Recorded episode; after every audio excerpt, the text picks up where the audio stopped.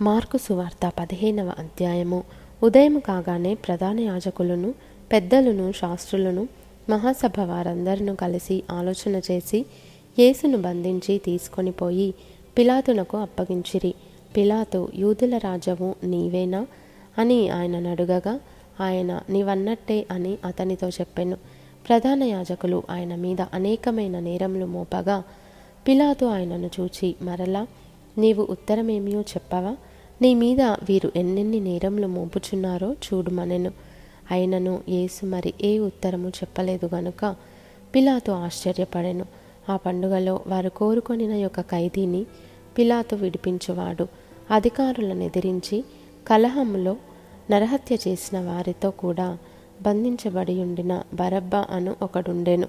జనులు గుంపుగా కూడి వచ్చి అతడు అది వరకు తమకు చేయుచూ వచ్చిన ప్రకారము చేయవలెనని అడుగగా ప్రధాన యాజకులు అసూయ చేత యేసును అప్పగించిరని పిలాతు తెలుసుకొని నేను యూదుల రాజును మీకు విడుదల చేయగోరుచున్నారా అని అడిగెను. అతడు బరబ్బాను తమకు విడుదల చేయవలెనని జనులు అడుగుకొనున్నట్లు ప్రధాన యాజకులు వారిని ప్రేరేపించిరి. అందుకు పిలాతు అలాగైతే యూదుల రాజని మీరు చెప్పువాని నేనేమి చేయుదునని మరలా వారిని అడిగాను. వారు వానిని సిలువ వేయమని మరలా కేకలు వేసిరి. అందుకు పిలాతు ఎందుకు? అతడే చెడు కార్యము చేసెనని వారిని అడుగగా వారు వానిని సిలువ వేయమని మరి ఎక్కువగా కేకలు వేసిరి. పిలాతు జనసమూహమును సంతోషపెట్టుటకు మనస్సు గలవాడై వారికి బరబ్బాను విడుదల చేసి యేసును కొరడాలతో కొట్టించి సిలువ వేయనప్పగించెను అంతట సైనికులు ఆయనను ప్రేతోర్యమను అధికార మందిరం లోపలికి తీసుకొని పోయి సైనికులనందరినీ సమకూర్చుకొనిన తర్వాత ఆయనకు ఊదారంగు వస్త్రము తొడిగించి ముండ్ల కిరీటమును ఆయన తల మీద పెట్టి యూదుల రాజా నీకు శుభమని చెప్పి ఆయనకు వందనము చేయసాగిరి. మరియు రెల్లుతో ఆయన తల మీద కొట్టి ఆయన మీద ఉమ్మివేసి మోకాల్లోని ఆయనకు నమస్కారము చేసిరి. వారు ఆయనను అపహసించిన తరువాత ఆయన మీదనున్న ఊదరంగు వస్త్రము తీసివేసి ఆయన బట్టలు ఆయనకు తొడిగించి ఆయనను సిలువ వేయుటకు తీసుకొని పోయిరి. కురేనీయుడైన సీమోనను ఒకడు పల్లెటూరి నుండి వచ్చి ఆ మార్గమున పోవుచుండగా ఆయన సిలువను మోయుటకు అతనిని బలవంతము చేసిరి. అతడు అలెగ్జండ్రునకును రూఫునకును తండ్రి వారు గొల్గత అనబడిన చోటునకు ఆయనను తీసుకొని వచ్చిరి. గొల్గత అనగా కపాల స్థలమని అర్థము. అంతటా బోలము కలిపిన ద్రాక్షారసము ఆయనకిచ్చిరి గాని ఆయన దాన్ని పుచ్చుకొనలేదు. వారు ఆయనను సిల్వ వేసి ఆయన వస్త్రముల భాగము ఎవనికి రావలెనో చీట్లు వేసి వాటిని పంచుకొనిరి. ఆయనను సిల్వ వేసినప్పుడు పగలు తొమ్మిది గంటలాయను. మరియు యూదుల రాజైన యేసు అని ఆయన మీద మోపబడిన నేరమును వ్రాసి పైగా నుంచిరి. మరియు కుడివైపున ఒకనిని ఎడమవైపున ఒకనిని ఇద్దరు బందిపోటు దొంగలను ఆయనతో కూడా సిలువ వేసిరి. అప్పుడు ఆ మార్గమున వెళ్ళుచున్నవారు తమ తలలు ఆహా దేవాలయమును పడగొట్టి మూడు దినములలో కట్టువాడా? శిలువ మీద నుండి దిగి నిన్ను నీవే రక్షించుకొనుమని చెప్పి ఆయనను దూషించిరి.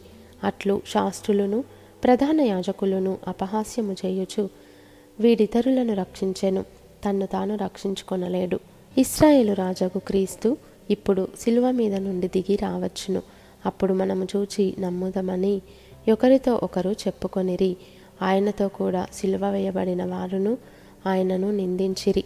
మధ్యాహ్నము మొదలుకొని మూడు గంటల వరకు ఆ దేశమంతటను చీకటి కమ్మెను. మూడు గంటలకు యేసు ఏలోయి ఏలోయి లామా సబక్తాని అని బిగ్గరగా కేక వేసెను. ఆ మాటలకు నా దేవా నా దేవా నన్ను ఎందుకు చెయ్యి విడిచితివని అర్థము.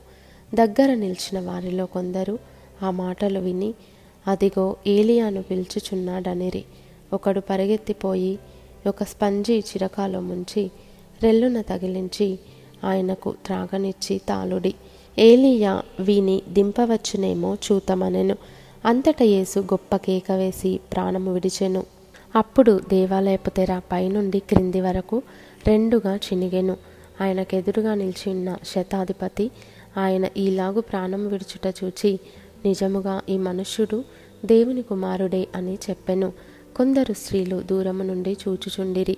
వారిలో మగ్ధలేని మరియయు చిన్న యాకోబు యోసే అను వారి తల్లి అయిన మరియయు సలోమేయు ఉండిరి. ఆయన గలిలయలో ఉన్నప్పుడు వీరాయనను వెంబడించి ఆయనకు పరిచారము చేసిన వారు. వీరు కాక ఆయనతో ఎరుషలేమునకు వచ్చిన ఇతర స్త్రీలనేకులను వారిలో ఉండిరి. ఆ దినము సిద్ధపరచు దినము అనగా విశ్రాంతి దినమునకు పూర్వదినము. గనుక సాయంకాలమైనప్పుడు అరిమతయ్య యోసేపు తెగించి పిలాతు నొద్దకు వెళ్ళి యేసు దేహము తనకిమ్మని అడిగెను.